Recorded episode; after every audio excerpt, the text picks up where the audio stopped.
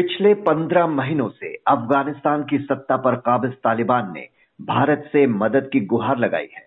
अफ़गानिस्तान और पाकिस्तान के बीच सीमा पर बढ़ते तनाव और विवाद के बीच तालिबान के नेता हाल ही में भारतीय तकनीकी मिशन के प्रमुख से मिले और भारत से अफ़गानिस्तान में निवेश करने का अनुरोध किया। गौरतलब है कि तालिबान के सत्ता में आने से पहले भारत अफ़गानिस्तान में कई बड़े प्रोजेक्टों पर काम कर रहा था। तालिबान ने इन परियोजनाओं को पूरा करने का आग्रह भी किया। बदले में सुरक्षा का भरोसा दिलाया। तो भारत से मदद मांगने को क्यों मजबूर हुआ तालिबान? क्या भारत ने तालिबान को पाकिस्तान से दूर कर दिया है? आज की चर्चा इसी पर। बात करने के लिए हमारे साथ हैं जेएनयू में स्कूल ऑफ़ इंटरनेशनल स्टडीज़ की assistant professor Anshu Joshi. Doctor Joshi, पिछले दो दशक में भारत ने अफ़गानिस्तान में संसद भवन और मैत्री बाँध समेत कई बड़ी परियोजनाओं में निवेश किया। लेकिन तालिबान के आते ही ये सारे प्रोजेक्ट और जो भारत निवेश कर रहा था वो रुक गए। अब ऐसा क्या हुआ जो तालिबान भारत से मदद की गुहार लगा रहा है? देखिए अक्षय जी आज की स्थिति को समझना बहुत आवश्यक है। और आज जिस प्रकार की परिस्थितियाँ पूरे वैश्विक स्तर पर बनी हुई हैं, उसके मद्देनजर जब हम तालिबान की ओर देखते हैं तो आज से नहीं शुरुआत से ही तालिबान ने पहले अपने आप को तालिबान 2.0 करके ब्रांड किया और फिर तालिबान ने कहा कि भारत जैसे देशों के साथ मैत्रीपूर्ण संबंध रखना चाहते हैं।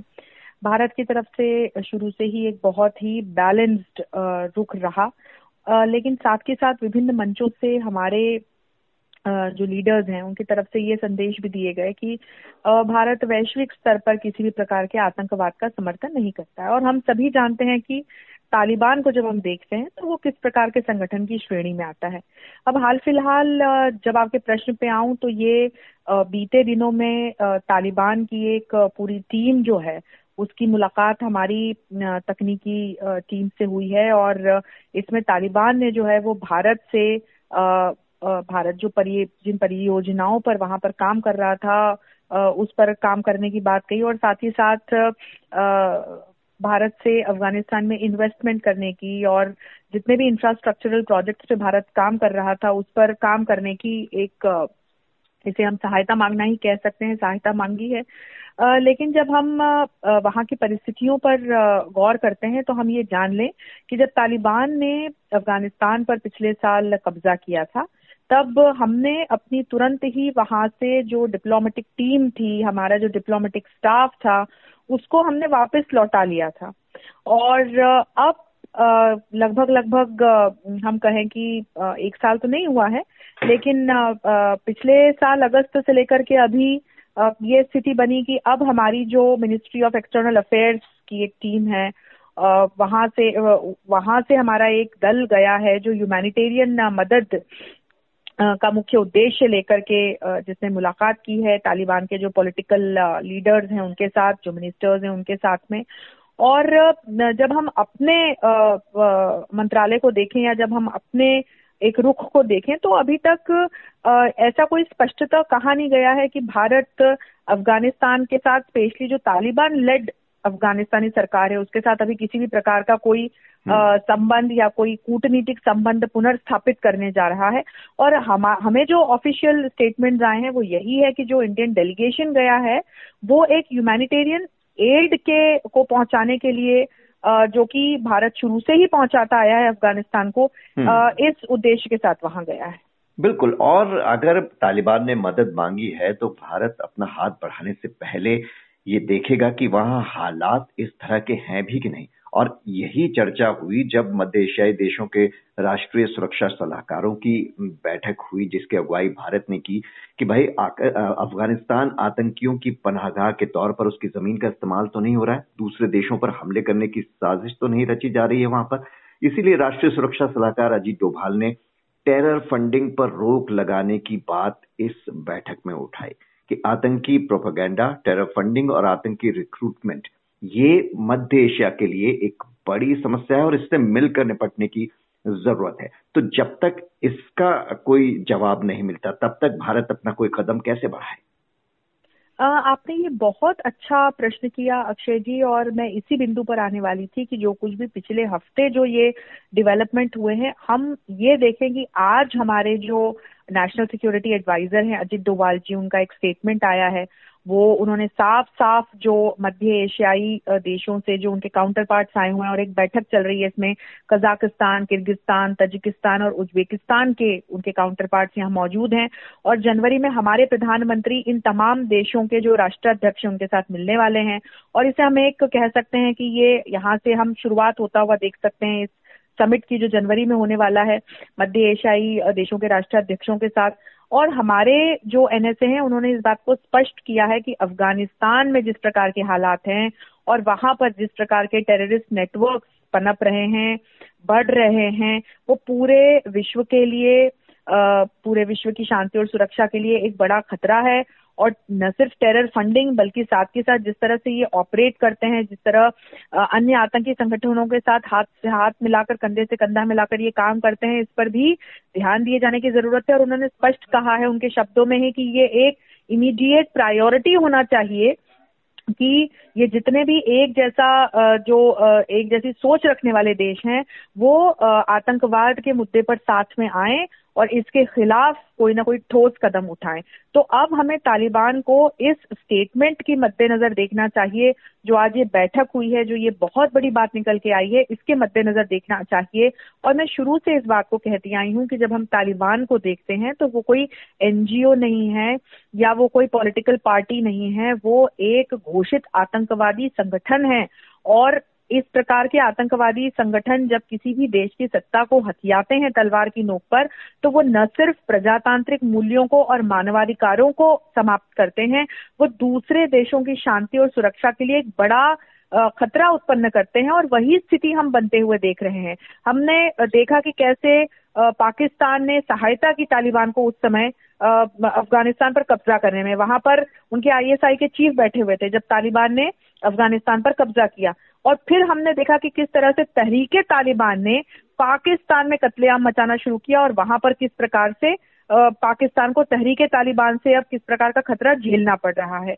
तो कोई भी आतंकवादी संगठन हो, वो किसी भी देश, किसी भी समाज की सुरक्षा के लिए, वहाँ की शांति के लिए बहुत बड़ी चुनौती ही है। ये हम सभी को समझने की ज़रूरत है। बिल्कुल, और पाकिस्तान समर्थित कई आतंकी संगठन अफ़गानिस्तान में अपना बेस शिफ्ट कर रहे हैं। ऐसी खबरें भी हाल ही में आई थी। तो जब तक ये तमाम खतरे और टेरर फंडिंग की बात मौजूद है, तब तक भारत की तरफ़ से मदद का हाथ बढ़ाना तो काफ़ी मुश्किल लगता है। आपने पाकिस्तान और तालिबान की बात की। इन दोनों में आखिर ये कैसे ठन गई? क्योंकि जैसा आपने कहा कि पिछले साल अगस्त में जब तालिबान ने अफ़गानिस्तान में सत्ता हथियाई थी तब पाकिस्तान खुद को उसका सबसे भरोसेमंद और करीबी जताने की कोशिश कर रहा था। अब खराब अर्थव्यवस्था और सियासी संकट से जूझ रहे पाकिस्तान और तालिबान के संबंधों में काफ़ी कड़वाहट आ गई है। सीमा पर काफ़ी विवाद और तनाव देखने को मिल रहा है। क्या वजह है इसकी? जैसा कि मैंने आपको हाल ही में समझाने का प्रयत्न किया कि किसी भी आतंकवादी संगठन के पाँव जमना और आगे बढ़ना किसी भी देश, किसी भी समाज के लिए, किसी भी कीमत पर कभी भी फ़ायदेमंद साबित नहीं हो सकता है। तो यही पाकिस्तान था, जिसने आगे बढ़ चढ़कर तालिबान का समर्थन किया और तालिबान की सरकार को उस समय समर्थन भी दिया अफ़गानिस्तान में और वैश्विक स्तर पर जो है, कहीं ना कहीं तालिबान के पीछे खड़ा हुआ पाकिस्तान सभी को दिखा। और खुलकर पाकिस्तान की तरफ़ से इस प्रकार के बाद में हमने ऐसे सुर देखे कि भाई अब ये तालिबान 2.0 है और ये एक नया तालिबान है। लेकिन पाकिस्तान ये भूल गया कि अंततः वो 2.0 हो या 3.0 हो या कोई भी वर्जन हो, वो एक आतंकी संगठन का नया वर्जन है। और हम सभी ने देखा कि किस प्रकार से अफ़गानिस्तान में तालिबान के सत्ता पर काबिज होने के बाद कत्लेआम मचा। वहाँ पत्रकारों की क्या स्थिति हुई, बच्चों की क्या स्थिति हुई, महिलाओं की ज़िंदगी कैसे नारकीय बना दी गई, हम सभी ने देखा। प्रजातांत्रिक मूल्यों का किस प्रकार से हनन हुआ हमने देखा, मानवाधिकारों का किस प्रकार से हनन हुआ हमने देखा। अब पाकिस्तान की ओर जब हम देखते हैं तो पाकिस्तान अपनी स्वयं की आंतरिक चुनौतियों से जूझ रहा है आर्थिक चुनौतियों से जूझ रहा है और इन सबके बीच पाकिस्तान ये भूल गया कि जो दशा अफ़गानिस्तान में तालिबान ने की है, उसी प्रकार की दुर्दशा तहरीके तालिबान भी पाकिस्तान में करने की तैयारी में है।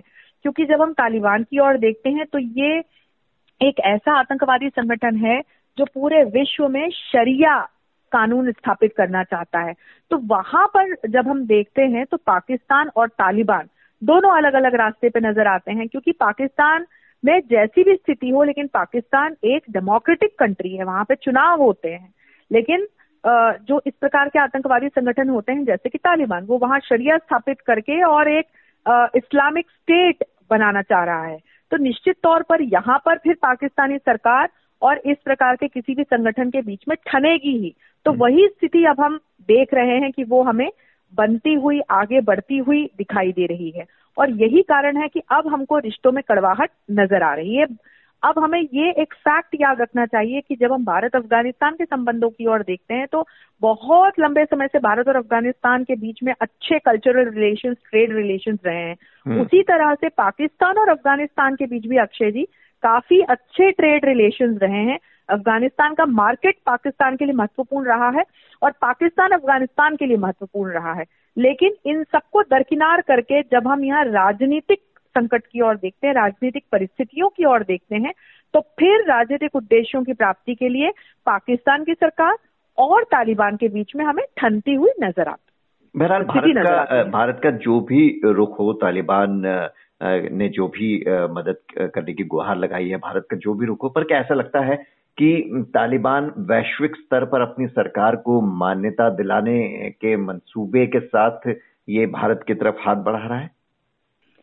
अक्षय जी, देखिए एक एक करके तालिबान का इस प्रकार का प्रयास तो विगत इतने महीनों में यही रहा कि वो कहीं ना कहीं से समर्थन प्राप्त करे। लेकिन तालिबान इस बात को बहुत अच्छी तरह से जानता है कि भारत जैसा देश, जो प्रजातांत्रिक मूल्यों का समर्थन करने वाला देश है, भारत जैसा देश, जो वैश्विक स्तर पर आतंकवाद की के खिलाफ लड़ाई में पुरोधा बन के, प्रणेता बनकर आगे खड़ा हुआ है तो ऐसा देश तालिबान को समर्थन कैसे दे सकता है? मेरा तो यही प्रश्न है कि तालिबान ये ऐसा कैसे सोच सकता है कि भारत की सरकार से तालिबान को किसी भी प्रकार का समर्थन मिल सकता है? भारत अफ़गानिस्तान की तभी से मदद कर रहा है जब से तालिबान ने अफ़गानिस्तान की सत्ता पर अपना की सत्ता पर अपना एक ये काबिज हो गए थे, तभी से भारत अफ़गानिस्तान के लोगों को ह्यूमैनिटेरियन एड प्रदान कर रहा है।